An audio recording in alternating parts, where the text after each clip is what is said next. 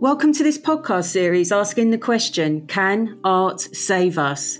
I'm starting the first national and international conversation about courage and curiosity. What do these qualities really mean, and why does it make a big difference to our mental, societal, and democratic health? I talk to award winning and diverse artists across the arts to explore these qualities in their lives and work, both to inspire and for us all to learn. I'm exploring why we need these qualities to help change the global epidemic of mental illness, loneliness, polarisation of our communities, and even global conflict. If the arts cultivate courage and curiosity, I'm asking the question can art save us? And my guest today is Jim Grover, a social documentary photographer who deep dives respectfully into the hearts and minds of people in his local communities. Living in South Clapham, London, he is rewarded with a rich tapestry of life.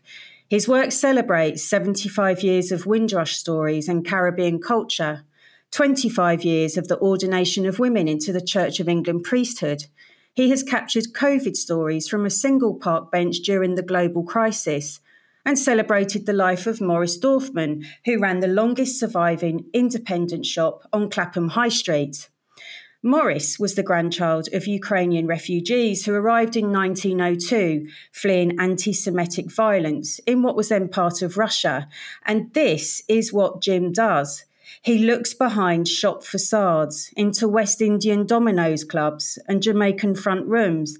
He attends gravesides and community meetings.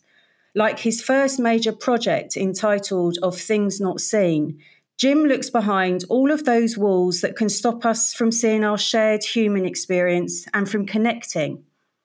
His work is described as poignant, intimate, moving, and often beautiful. And the Times, The Observer, The Guardian, The Daily Telegraph, Time Out, the BBC, the British Journal of Photography are all a part of the British media and more that respects his work in return.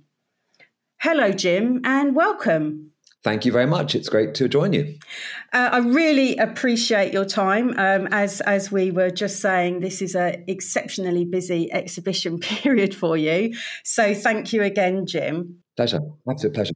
I wondered if first up for the listeners, if you could actually describe yourself, are you a born and bred lad from Clapham? uh, no, I was born in Amersham. Uh, my dad was in the army, so my early life was spent uh, in places like Germany, Malta, Cyprus. Uh, and then he returned to the UK uh, in 66 uh, and sadly died the following year of a heart attack. Uh, and I then went to school in Berkshire, University in Oxford, and then I came down to London. So I kind of regard myself as a Londoner uh, first and foremost. Although I've just discovered actually that I have Welsh blood in me, uh, which I'm about to explore further, and we may come on to that later. Uh, but no, I regard myself as a Londoner. I've lived in Clapham, South London, for 30 years. I love being here. It's just so vibrant, so diverse. There's so many stories to be told, uh, and so that's how I think about myself. And that's exactly what I wanted to pick up on because you do live in a happily diverse uh, part of London. Um, it's interesting that when you're a photographer, uh, there's an impact, isn't there, in terms of how you are seeing, how you are seen, the perception of you. That's why I was interested in your own description, because of course you're entering various diverse cultural communities.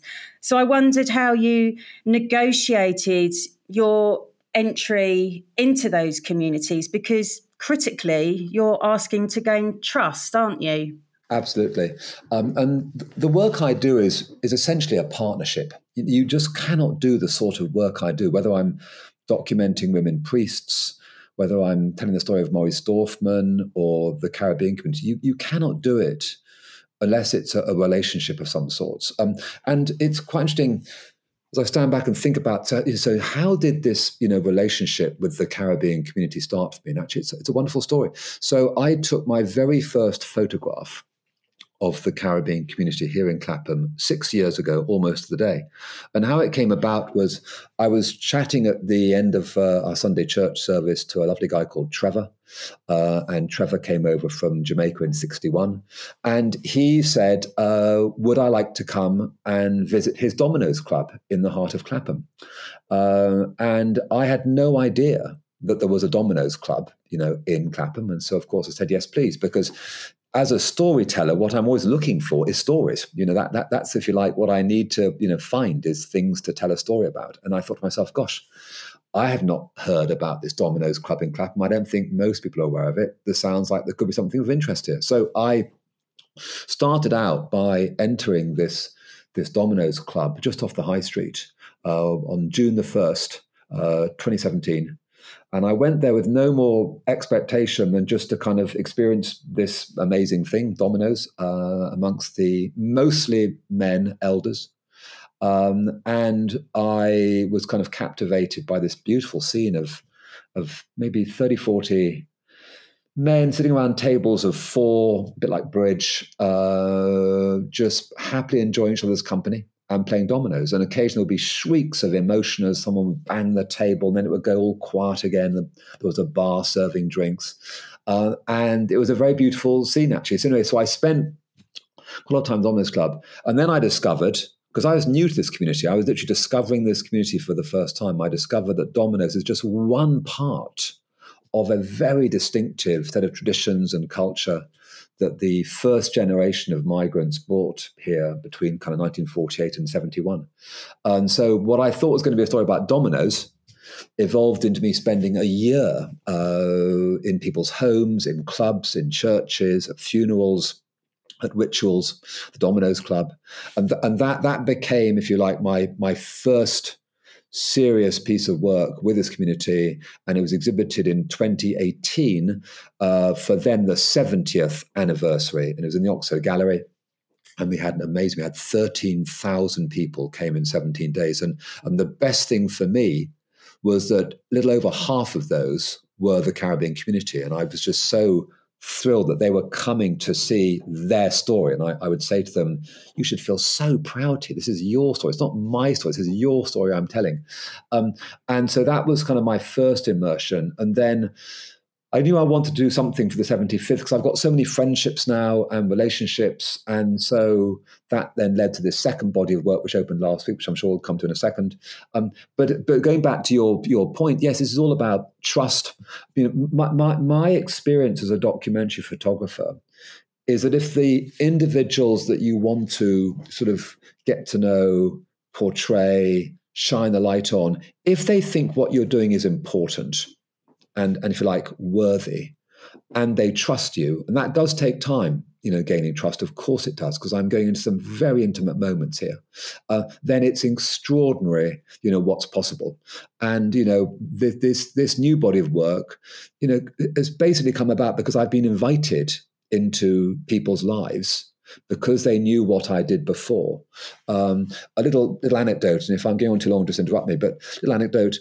So one of the things I discovered in this new work is there's there's some real you know uh, initiatives underway to kind of put new energy back into the game of dominoes. You know, dominoes is typically played by men and often by the elders because uh, obviously they brought it with them from the Caribbean when they first came here, you know, kind of 70, 50, 70 years ago. Um, and I discovered that there's a uh, there's an initiative, an outreach initiative by Lambeth Libraries with the Brixton Immortals Dominoes Club, and they're taking their their tables into a Lambeth library once a month to int- introduce the game to youngsters, kids. Uh, and so I thought that would make a great story for my new work, which we'll talk about later. So I went along, and uh, at first there was a bit of nervousness. I understood that entirely by the Domino's Club about me photographing children. And I completely understand that and always respect it. I said, look, why not just wait here? I'll, I'll, do no photography until I can talk to a parent or a guardian of one of the children who come just to make sure they're happy. And if they're happy, then obviously I can go ahead. And if they're not, I respect that and I'll put my camera away. And this um, this this uh, lady, um, Genevieve, suddenly appeared with her son, Jeremiah. And I said what I was doing. I said, would it be possible for me to photographed Jeremiah, you know, learning dominoes, and she said, "Oh, you're the guy."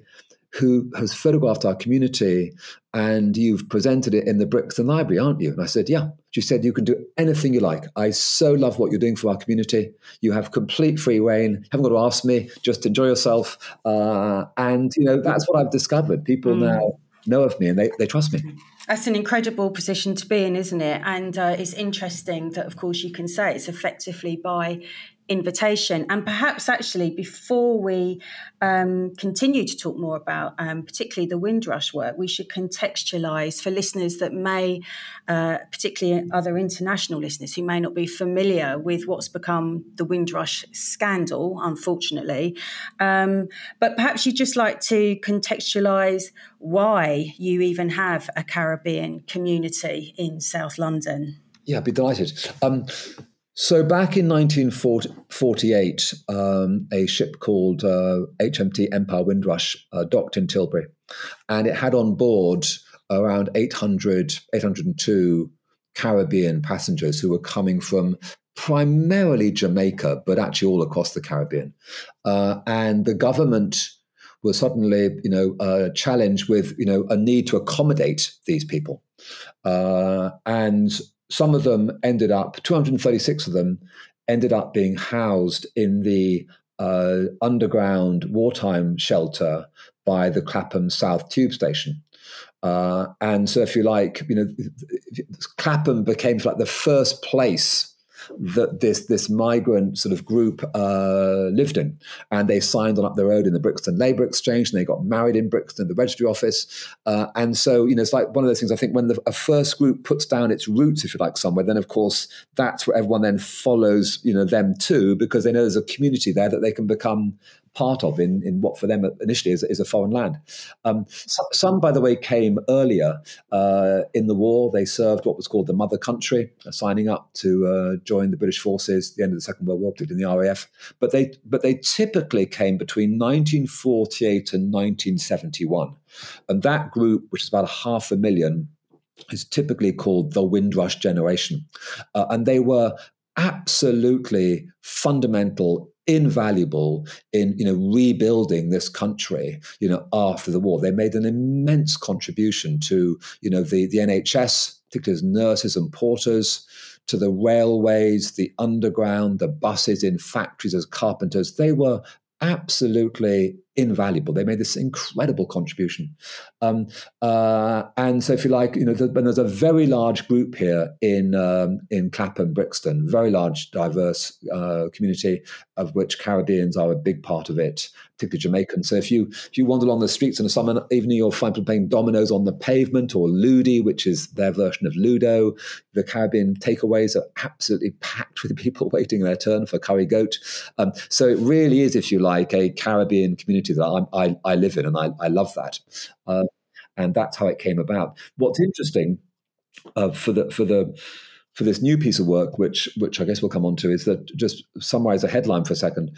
You know, the, the Caribbean heritage population in this country, including those with mixed heritage, is currently 1.1 million. That's the last census 2021, England and Wales.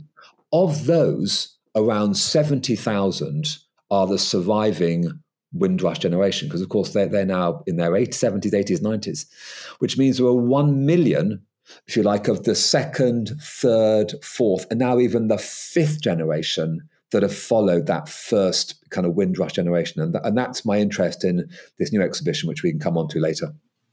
Yeah, thank you for contextualising because, of course, what's really important, uh, particularly for listeners who may be new to this uh, history, is the first generation were responding to an invitation from, as you say, the mother country. Britain was calling for people uh, to come and assist with rebuilding post war Britain.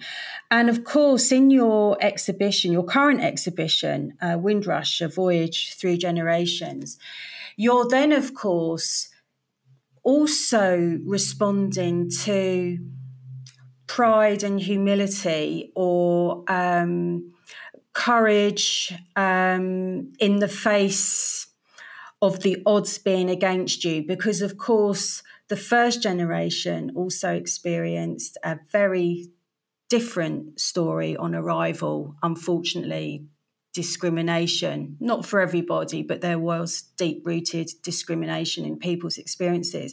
So what stands out to me in your work in your work are the amazing accounts of how this community rebuilt their lives, their families, their futures against all the odds.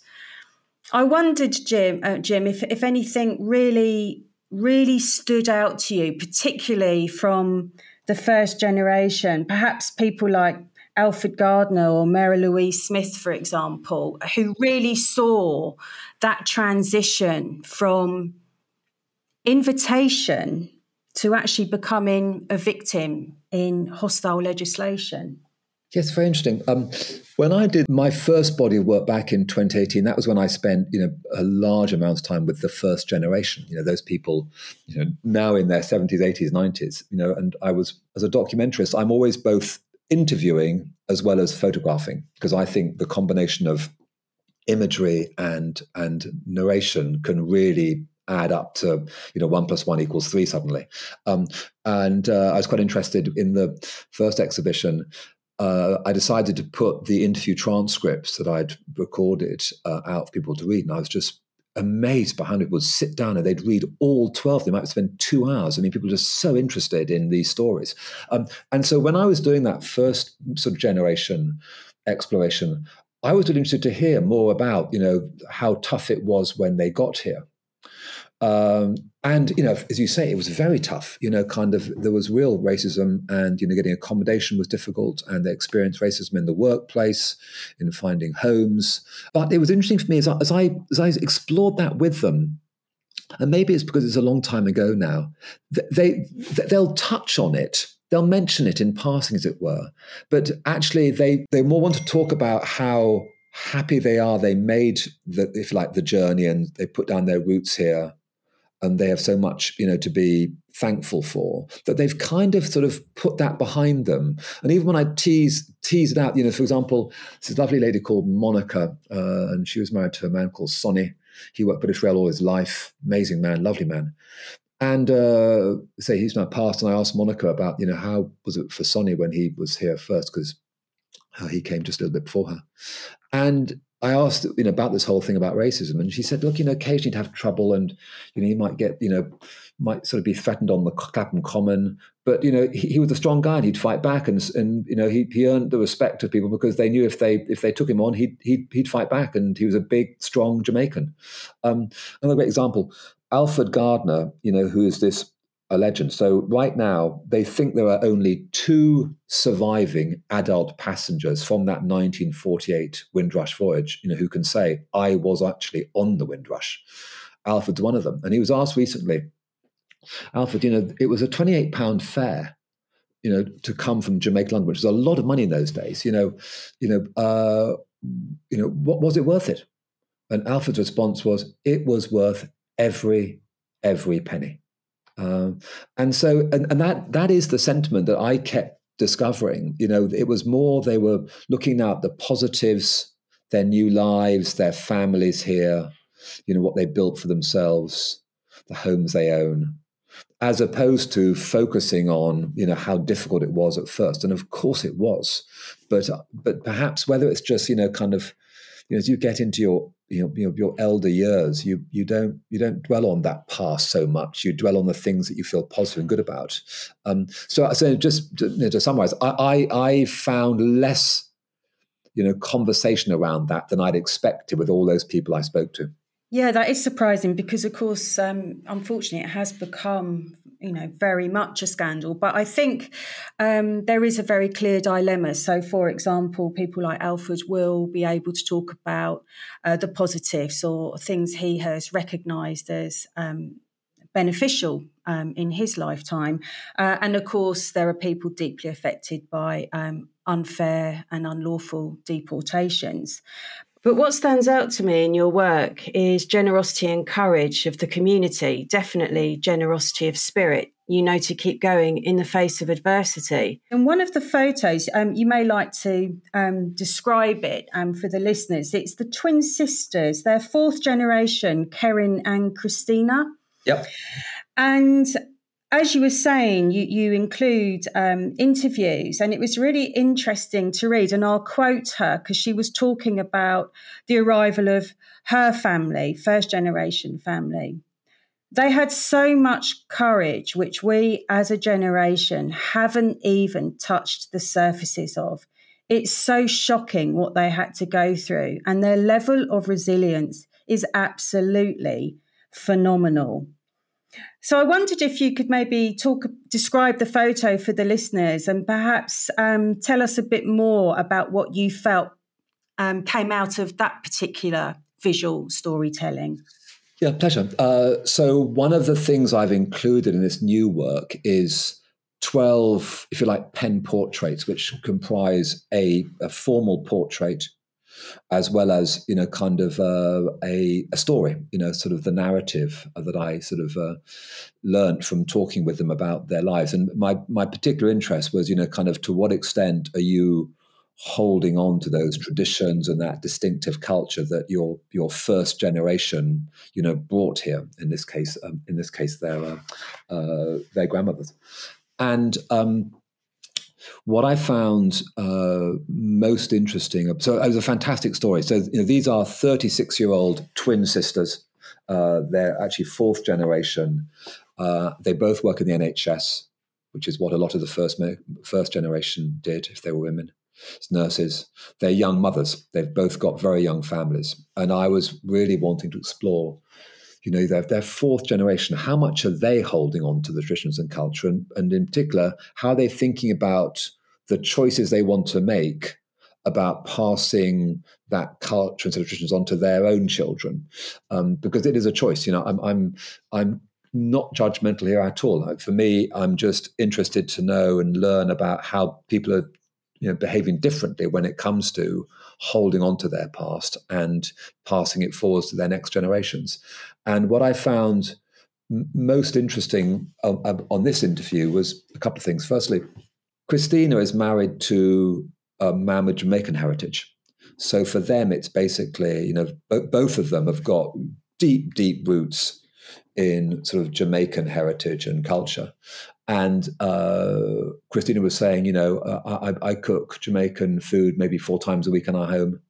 Uh, absolutely, we've got an allotment, just like the Jamaicans. If you come to our allotment in the summer, it'll feel like you're in the in the sort of Jamaican country. Um, and Karen is married to a Ghanaian, so mixed heritage, uh, and you know hasn't got quite the same sort of you know, so therefore there's quite the same strength of roots as a couple that uh, her sister has. And as I was, you know, talking with them, interviewing them, Karen suddenly sort of said, this this conversation is really interesting. You know, I need to do more. I, I, I, as I as I think about you know what I'm doing to hold on to my my heritage and culture, I need to do more. She used language along the lines of, you know, I don't want my Caribbean culture to fizz out, and I don't want my girlies, as her two uh, two daughters, to grow up, you know, in any way questioning their Jamaican heritage and roots. And I'm not doing enough. I want to do more. And I think one of the things that the conversations I often have, you know, provoke is is thought because obviously they're living their lives like I am.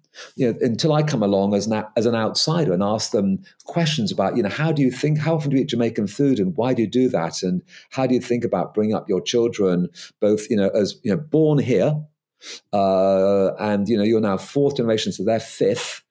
Uh, and therefore, you know, kind of growing up, you know, in a culture that they are surrounded by, but also want to as a choice, if you so choose, to hold on to some of the things that your you know your family you know brought if you like you know back back in the 50s to 70s um, and so it was a really interesting conversation and both of them actually independently came afterwards and said you know, for me it was an incredible we had a one and a half hour amazing inspiring zoom conversation absolutely blew my mind.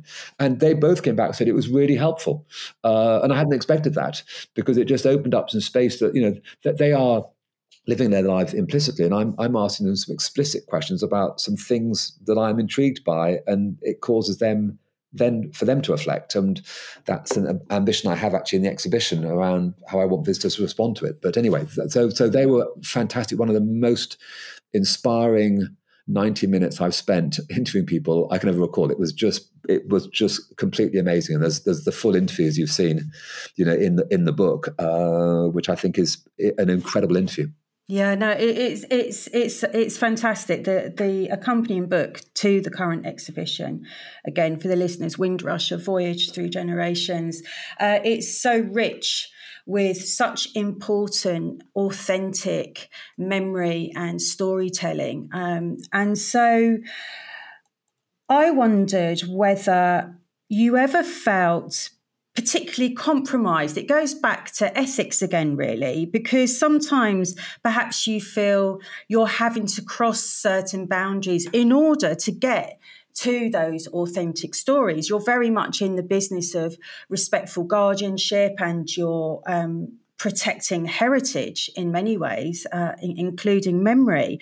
But for example, it might be um, when you attend gravesites. There's the photograph um, where there's uh, rum being poured into a grave, a, a, Jamaican tradition. Perhaps you'd like to talk about that example um, and from the point of view of how you manage that without feeling you're crossing boundaries in an unwelcome way. Because I understand you also use a short lens, so you don't really have the comfort of distance. Absolutely right. So yes, I, I do not use zoom lenses. I want I want people to know I'm there, and so if they don't want me there, they can ask me to leave. Uh, I don't want to be kind of you know sort of if you like sort of spying in with a long zoom lens. Um, so yes, this this graveside story. Uh, it's a great example actually. So it's very poignant. This story. It's one of nine stories in this new exhibition. Back in 2018. I exhibited as part of the first story uh, a beautiful woman called Diane burying her mother, Floris. Floris came over in the mid 50s from Jamaica. She was a nurse, had two children, and uh, she eventually passed. And uh, I got to know her. Floris and Diana had sort of invited me into her home to interview Floris and photograph her. And when she died, I asked Diane, you know, could I photograph the funeral?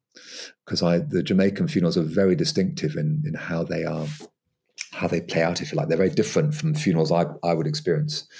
And she said, of course. Uh, and so I attended my what was actually then my first ever Jamaican funeral. So I had no idea what to expect. You know, one of the interesting things in my work is, you know, I'll step into a space the first time, even Domino's, and I have no idea what I'm going to see.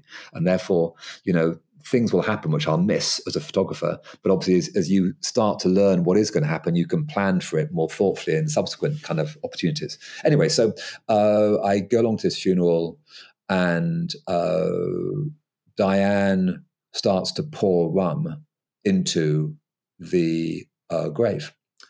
And I have no idea it's going to happen. I didn't know it was a tradition. It's called the last tot. You basically give your your departed a last drink.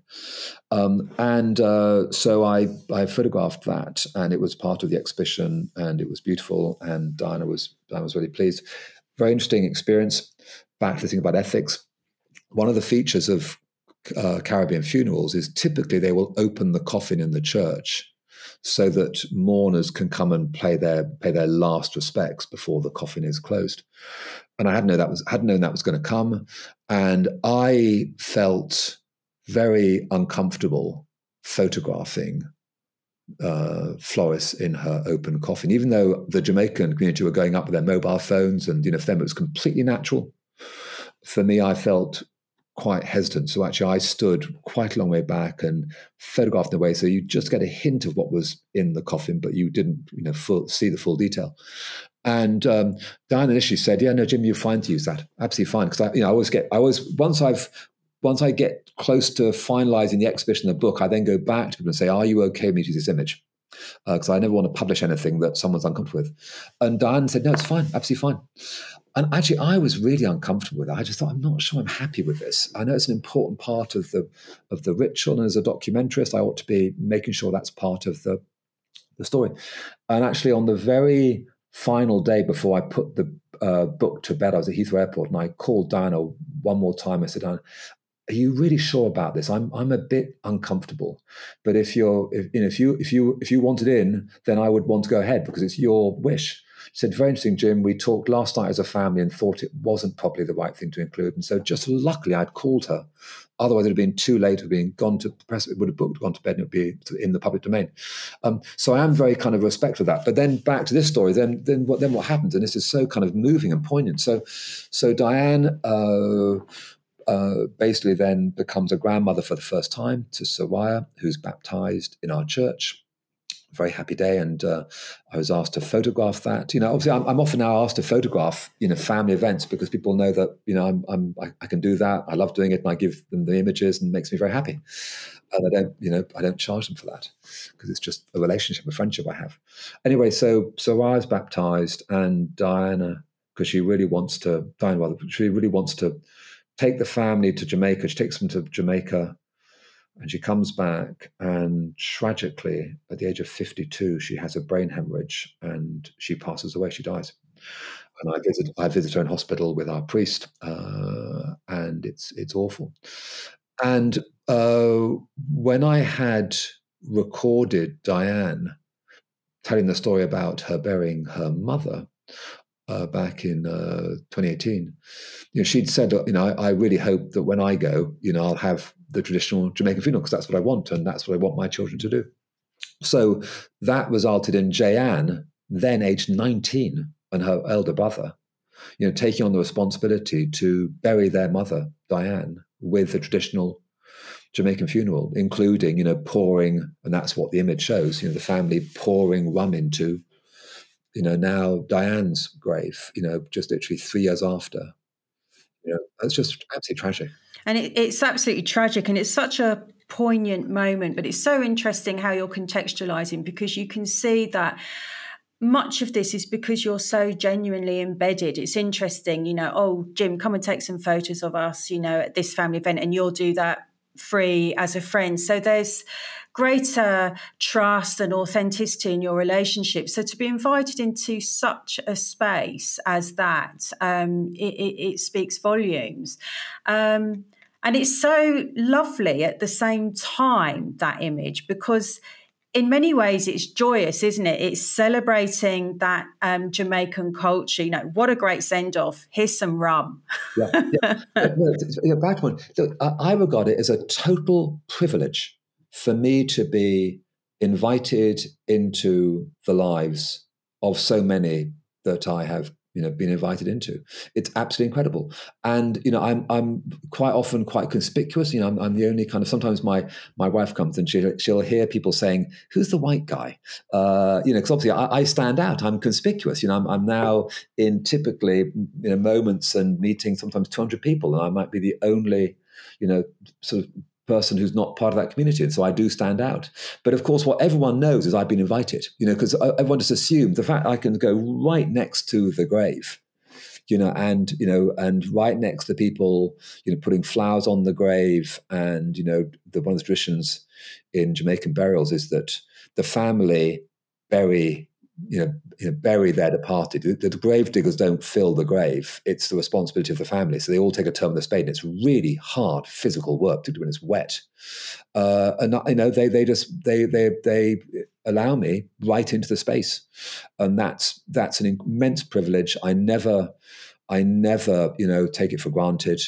I'm always very respectful. There are some things I, you know, I won't do.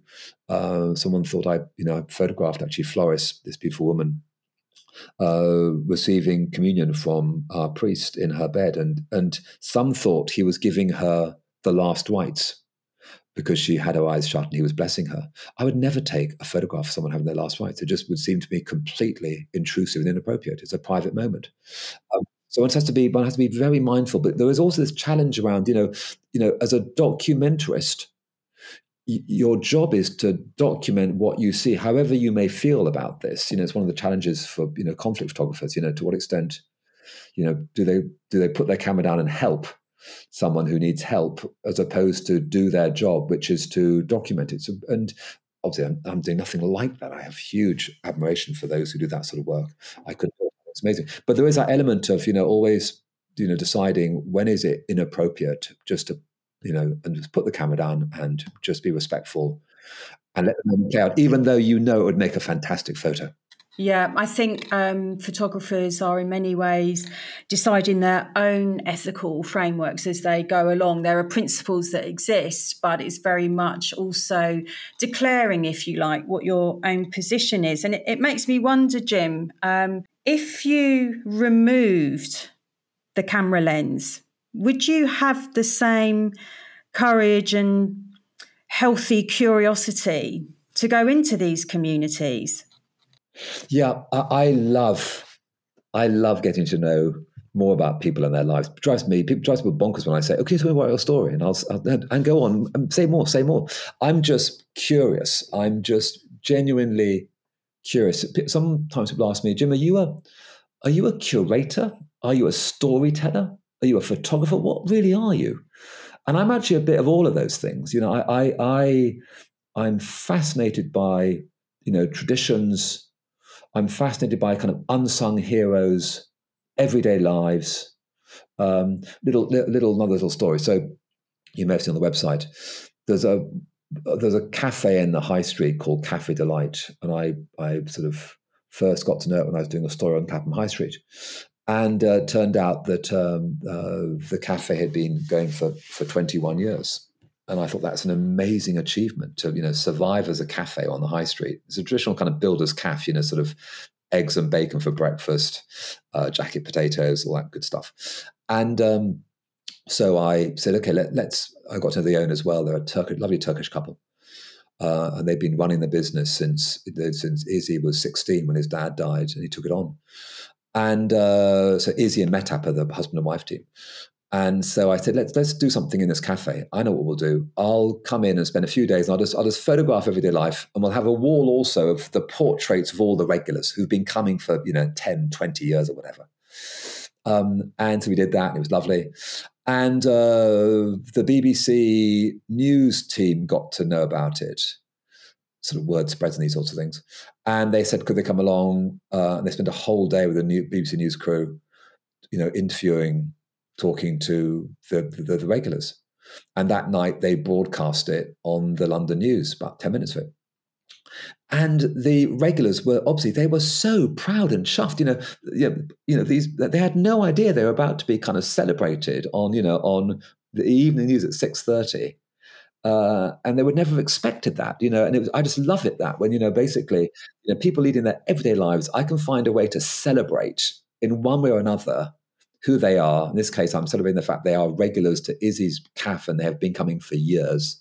And that's kind of how Izzy has kind of, you know, built his business over the years. And I can now basically have you on primetime TV, you know, being being being made a hero. I love that sort of stuff. Yeah, it, it's it is very much uh, you're raising uh, people's uh, stories and and their identities, their histories, their heritage, and you talk about having, uh, I'll use your words, a genuine curiosity in order to do that. And I was interested in what you mean by genuine. Are you making a distinction from, you know, nosiness, curiosity killed the cat, intrusiveness? Is genuine pointing to the purpose behind your curiosity? Yeah, I'm. I, I really am interested um, uh, in people. I, I, I, have a view which keeps being proven out for me that I mean, everyone has got a story to be told. Everyone has. You have, I have.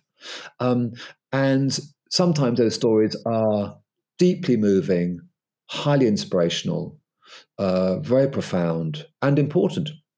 Uh, and if, if, you know, one of my roles I see myself is to is to kind of when I come across those to ensure they are available for everyone if they so choose to learn more about.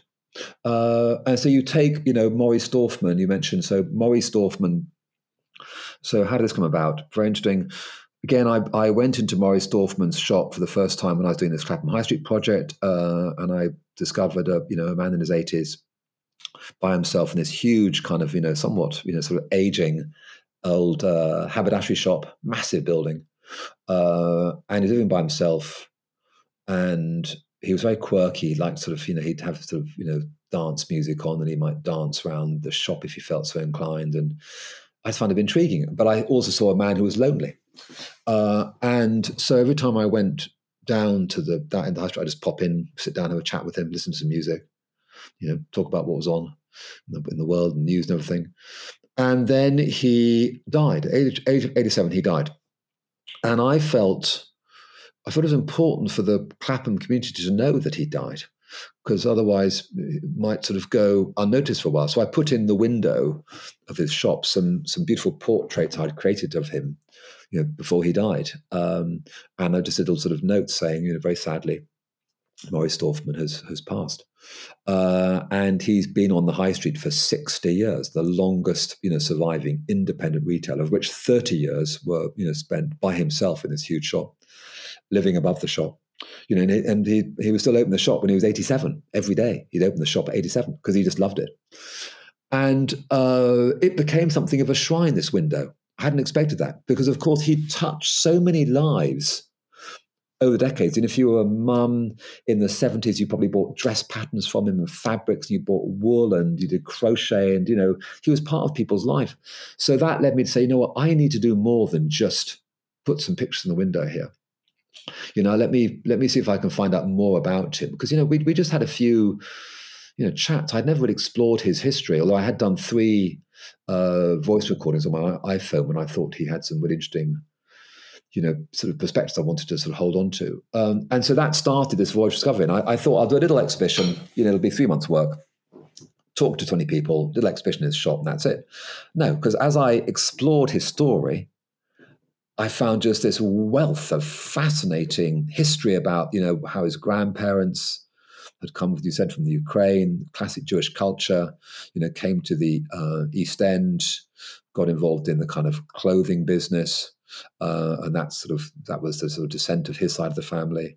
Then it turned out he was a brilliant yachtsman, you know, motorbiker. He'd had, you know, what I'd encountered as a sort of a man living by himself in his 80s. You know, he had two, three wonderful, you know, loving relationships with partners, one of which I was able to kind of, you know, speak with. And so it just, I, I, he had the most incredible story. And so it actually led to over a year's work, a huge exhibition last year, a book that just kind of celebrated this remarkable man who had so much more, you know, behind his facade than you would ever, ever imagine. And, and I think that's true for many people if, if they, you know, if they're willing to share. Yeah, yeah. it's amazing. Yeah, no, absolutely. And, and it stood out to me that um, the impact of the work that you created and particularly what was displayed in the actual shop window meant that passers-by started to stop and connect and talk to each other. So you were you were creating uh, a whole new conversation and really importantly around community connection. And and actually one of um, the lovely um, uh, parts of the story I read. Um, I'll, I'll, quote you uh, Tucked away in one of Maurice's cupboards, I stumbled across some dust encrusted boxes which contained a collection of early 1960s Kodachrome slides of family life. I had them restored especially for the exhibition. I mean, what an absolute gift. But what I really love about that is you have a real sense of uh, guardianship. It's it, it's a real responsibility as well, isn't it? The guardianship of the content you create, the content you find, uh, the stories you tell. W- what does that responsibility feel like, Jim? Do you even have to be brave in a way to undertake that? Um, I th- so sort of thoughts came to my mind when you asked that. Uh, so firstly does one need courage uh, as opposed to bravery? Th- yes, one's got to have courage. One's got to have the confidence to approach strangers because they are strangers when you first meet them, and talk about what you're doing, and you know explore whether it might be possible to spend some more time with you know with the individual to learn more about their life um, and to as part of that take photographs. Um, and that is that does require a bit of self confidence and courage. Um, uh, but as I said before, as soon as they understand what you're doing, I so rarely, I so so rarely get get a no.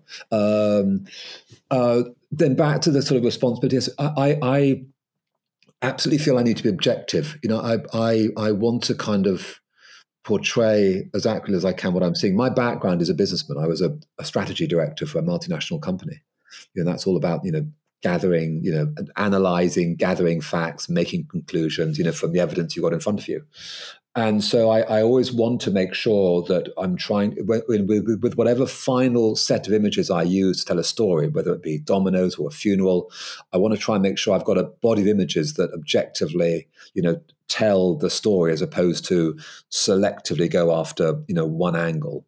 Um, uh, so there is that responsibility. Of course, ultimately, you know, I, I am kind of quotes the editor, so I, I, I get to ultimately you know choose what to put out there in front of a viewer. Uh, that is that is a responsibility. I do feel that responsibility. I also feel very responsible to make sure that you know the interview transcripts you know are objective, but I give the individuals absolutely the right to take anything out.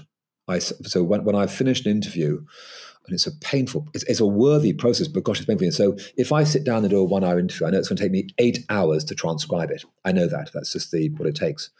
Um, and because obviously you need to turn a conversation into something that, you know, flows on a page, if you like, or on a, on a panel in an exhibition. Um, and uh, I'll, I'll automatically delete things I know would be an inappropriate thing to say and, and might put that person at some risk uh, and one needs to be very careful of language right now, you know, when working with this group because of the whole, you know, kind of Black Lives Matter uh, movement. I have to be very careful. So if they if they've said things that I know it's not going to help them to have that said, I will take them out at the first round. I will then go back and say okay, well, this this is the um, uh, interview transcript. I've gone through it and made sure there's nothing there I think that's going to call, put you at personal risk. Uh, but you have a look, and if there's anything you want to edit, you know, feel free.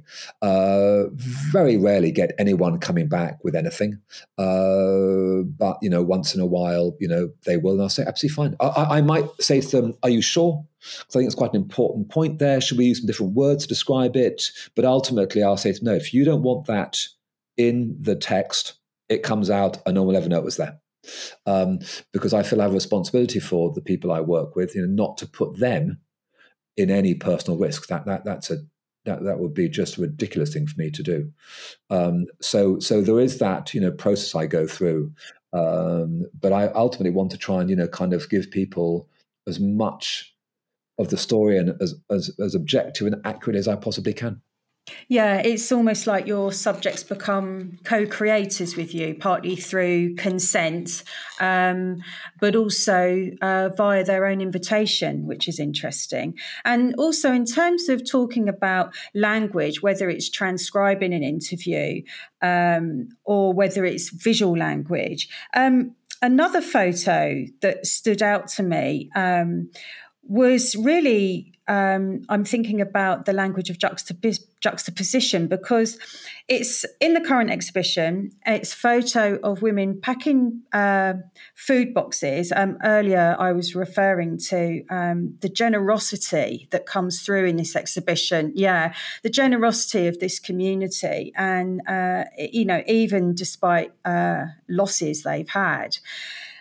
But what's interesting is they're packing the food boxes in front of a portrait of the Queen. And of course, that's a really interesting juxtaposition because we're talking about the history of imperialism, colonial history, uh, of which has had devastating effects, uh, you know, on populations um, a- a- around the world.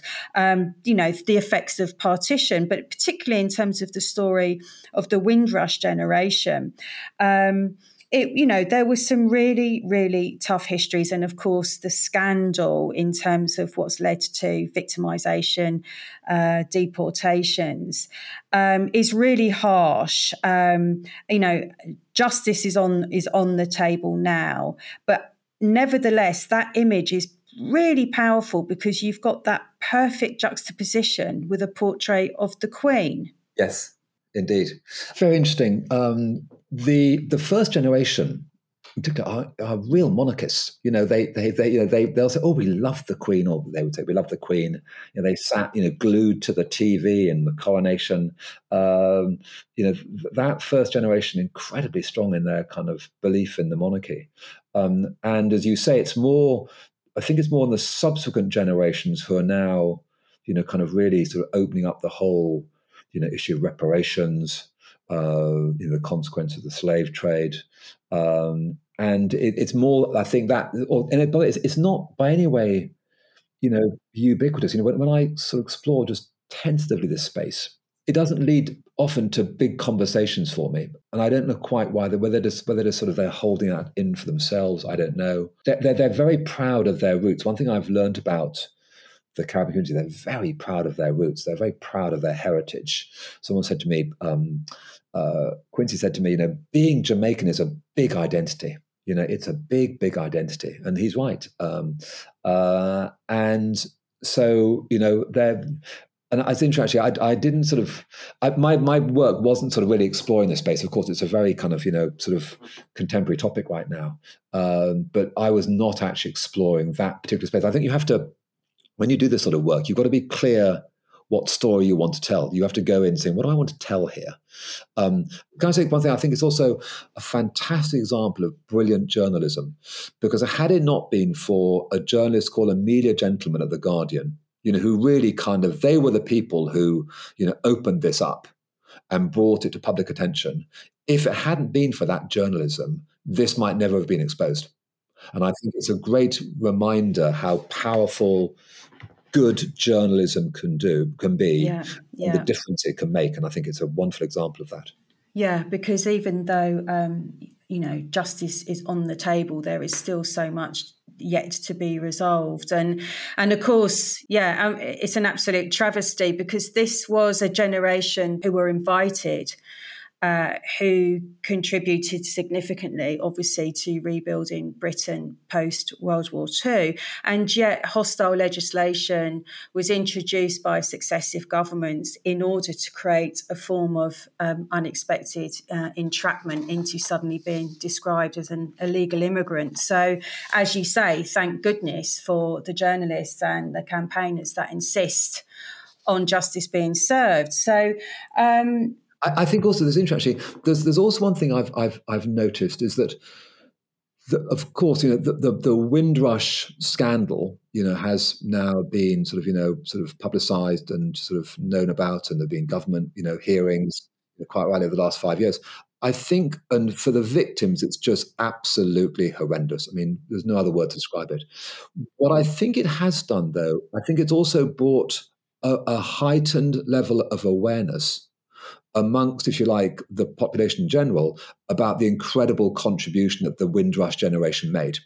Uh, uh, I, I, think it has, you know, I'm, I'm, not saying it anyway, you know, makes it, you know, balances out. I'm just, I'm just noting that I think everyone is now aware of this thing called Windrush and what they brought this country and the incredible contribution mm. they made. And their yeah, yeah. Yeah, and as you say, that's really critical because that will hopefully engender the enormous respect uh, that's deserved for, for those contributions. Absolutely. And what's lovely about the, the current exhibition um, is uh, your choice. Um, I, th- I, believe it's the final um, exhibition where uh, you end on a family portrait with a new baby who's only two and a half weeks old. And so I wondered if you could um, just talk a little about that particular image and, and in terms of a happy, positive statement perhaps for the future, but also really recognizing and respecting legacy.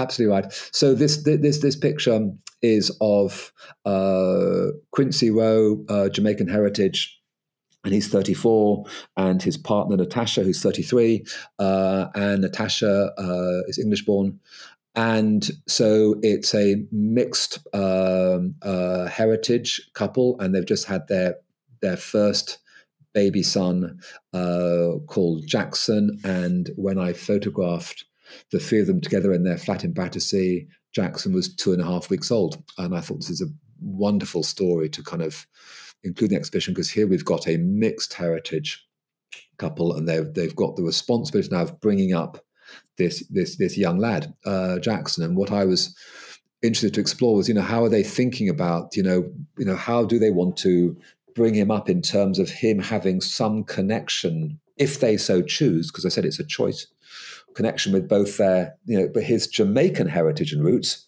and his English heritage and roots. And uh, they, they, are, you know, absolutely determined to to have him grow up, you know, with a full appreciation of both sides of his heritage, if you like, uh, and plan to spend a lot of time, you know, with Natasha's family because they're a very close knit family, and Quincy's family because they're very close knit. Uh, and one of the things I asked Quincy was, you know, in a hundred years' time, when Jackson passes, or somewhere around a hundred years' time, do you think he will have this very traditional, distinctive event called a nine night. A nine night is is a funeral tradition. Uh, headlines are for the nine days after someone dies. Every evening, people come together and celebrate that person's life, and the big event is the ninth night, which ends up being the, the very big farewell celebration. Uh, and it's very traditional. And so I've, I asked most people, do you think you'll have a nine night as a way of figuring out whether or not the culture tradition will stay with them on their subsequent generations? And um, Quincy's view was, yes, he will. And I asked, so and why do you believe that? He said, well, because you know, uh, he's he's growing, going to grow up here in South London, surrounded by my family, very tight knit, and all these traditions are a big part of our lives. And my dad will have a nine night and my you know my cousins and i will stipulate in my sort of you know my will i will have a nine night so he'll just grow up with the normality of a thing called a nine night. And so and because he's in south london where such a big community i really believe in 100 years time he will have a nine night uh, you know time will tell whether that's the case who, who knows but but but i completely understand why he has that strength of conviction uh, because for some families you know holding on to traditions and passing them on is definitely a big part of their lives. Not not everyone. Back to this thing about being a choice, but it was just inspiring to hear this young couple, you know, embarking on parenting and wanting to make sure this beautiful baby Jackson, you know, grows up understanding equally his his heritage from both his mum's side of the family and his dad's side. Yeah, it's a beautiful image, and and and in a way, the, the fact that it's a mixed heritage family, um, it's something um, to take hope in in terms of simply uh, speaking, love not hate. Um, it's a very very uh, powerful powerful image from from all sorts of points of view. Um, Jim, I'm very conscious we've whipped through our hour, but um, if I can just um, end uh, with some thoughts actually on the series question Can Art Save Us? Because everything um, we've been talking about in terms of uh, photography um, and also in that the example of that uh, photo with with baby Jackson. Um, you know, there's such um, an important role in terms of culture and communication, heritage, identity, understanding. I'm just wondering what your response is to that question can art save us?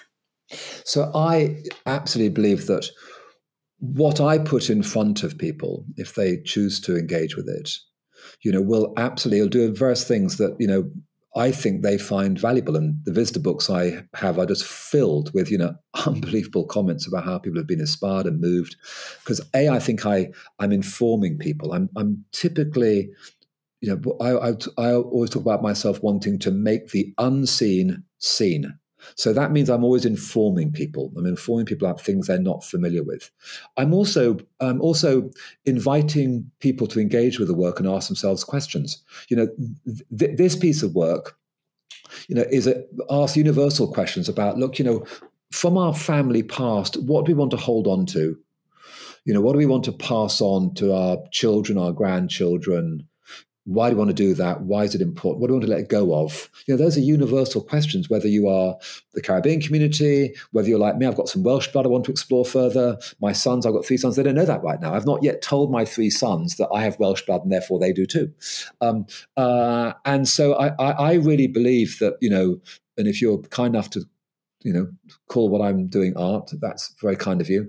I, I really believe that you know what the, the, art form I've chosen to pursue you know, can inform, it can make people very, very proud, it can have people think, it can cause emotion. Uh, we so often have tears in the galleries when I'm exhibiting work because it's quite moving, some of the work I put in front of people. Um, and so, you know, good art, whatever it is, whether it's a painting, a piece of sculpture, uh, a ceramic, it has to engage someone. You know, they've, they've got to stop and in one way or another engage with it. That is what great art is. And it's always tragic when I go into institutions and see people just wandering past masterpieces. But it just says, you know, you, that painter, for whatever reason, hasn't engaged the individual that happened to walk past that moment. And that's the challenge we have as artists. You know, how do we get someone to stop in their tracks in this busy world? And for whatever reason, that individual engages with what you put in front of them. And it causes them to ponder, reflect, think. It might trigger emotions of joy, sadness, engender curiosity. But that's what you've, as an artist, you need to do. Because if you don't do that, people will just just walk past, uh, and all that time you spend creating something is is wasted. So, so I really believe that good art can save us. It can trigger emotions that are important to hu- humanity, and I, I I love you know the opportunity and it's a privilege to put you know work in front of people with the hope that I will, in one way or another, engage them.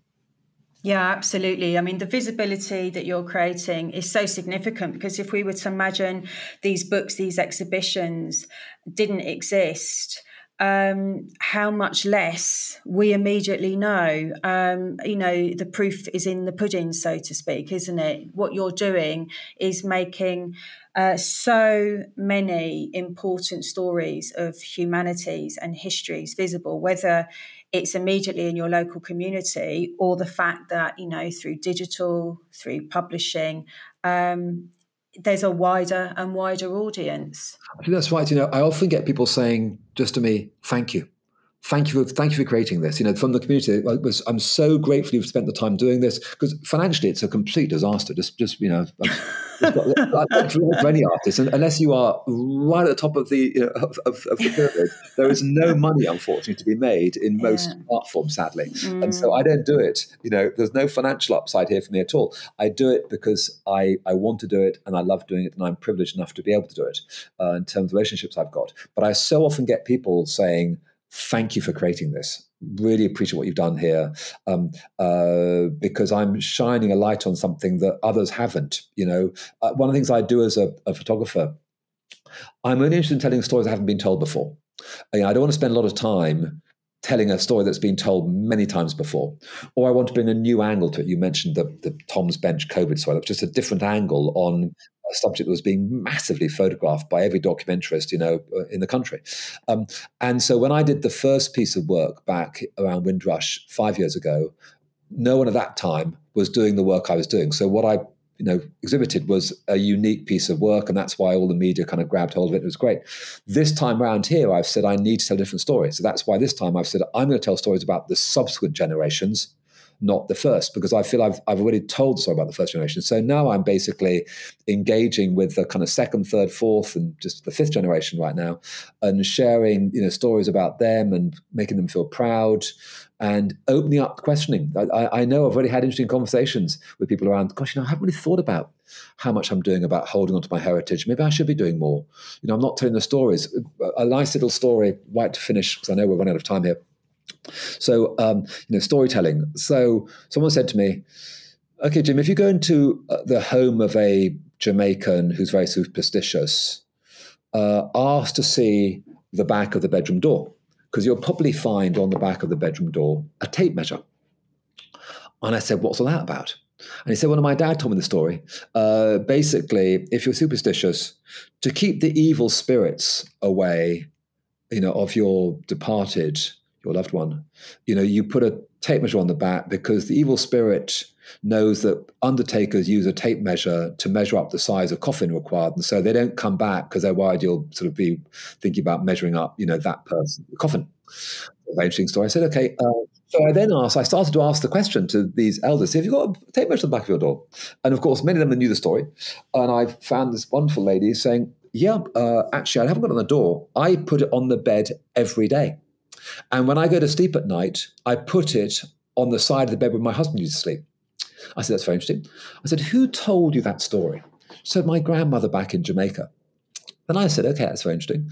Uh, have you told your children or your grandchildren this story? And she said, No, I haven't.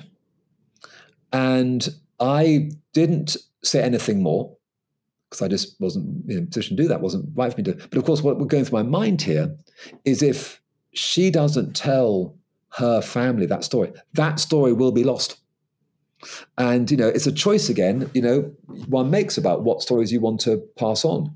Uh, but I thought it was a very interesting little, little, tiny little example here of something that she'd been passed down, uh, but for whatever reason, she had decided not to share it with her funny. She, she, may do now because you know we had this conversation and we did talk about it a little bit more, uh, and uh, she might do. Who knows? It's, it's her choice, and I, I, it's entirely her choice. And again, I, am not in any way judging people because everyone makes their own choices, and I respect those who decide to do something and something different. That's entirely their choice. Uh, but I just, just thought that was interesting. Yeah, very, very interesting. And actually, briefly, um, at the beginning of this interview, we were talking about your initial or your first entry point, if you like, into the Dominoes clubs. Because what's also lovely um, uh, in your exhibition is you've also gone back to those clubs with an emphasis on the intergenerational nature of those clubs. So now there's a real emphasis on young people coming in to play with elders.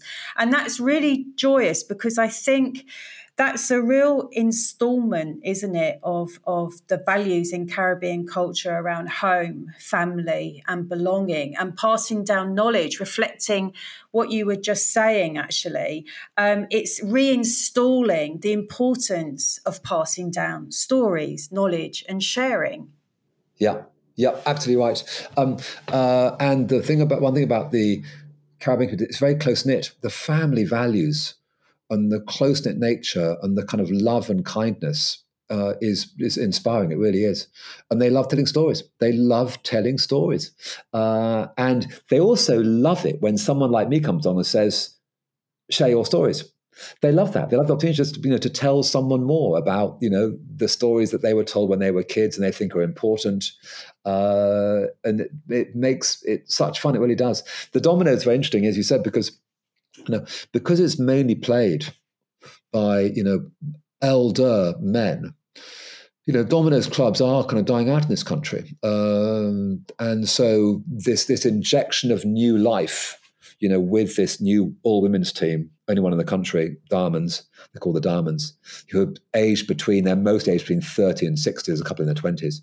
It just brings a new energy and life into you know what's been traditionally a men's game played by elders, and then this outreach program you know, taking these you know, tables into, into the libraries. Again, it's just bringing new new generations and, and, and a new appreciation, if you like, of the dominoes story and the dominoes culture that's such a big part of Caribbean culture. Yeah, it, it, it's it's a it's a really lovely um, exhibition. The the amount of storytelling that's being told and the amount of heritage that's being respected, and also the really the the justice if you like that's being served in terms of making the effort to respect these stories and respect that heritage. Uh, so inevitably along with all of the major press i applaud you on your work. Um, I thank you very much again for your time because I know you are seriously busy with exhibitions. It's it's very generous of you, um, and obviously, a thank you to the Windrush community, not only for what they have contributed to this country, but for as ever being as generous and as courageous to open their hearts and minds to you and, and to take part. Um, your information will be signposted on your episode page so people can discover more of your work. And thank you very much again, Jim. It's been a real pleasure talking to you. well, thank you. I mean, it's been an immense privilege for me to spend time in this community. It's a community I, I hugely respect, I hugely admire, have a huge affection for, uh, and I, I, hope that comes through in the work. Uh, I'm going to make one tiny little plug, if you'll allow me, which is which is the book can also be bought as a downloadable just for £10, the entire book, all the interviews, as a PDF. So if you would like to, if you can't get to the exhibition in Clapham, if you're living a long way away, you can either buy a printed book, uh, £25, which got all the interviews, all the transcripts in it, all the photos, uh, but you can also buy it as a £10 environmentally friendly, uh, downloadable PDF. So I'm going to make that short plug and you can access it through my website. Absolutely, no, very, a very welcome plug. Um, it's really important. It's really important. Uh, this work is seen. Thank you so much, Jim, um, and it's been an absolute pleasure.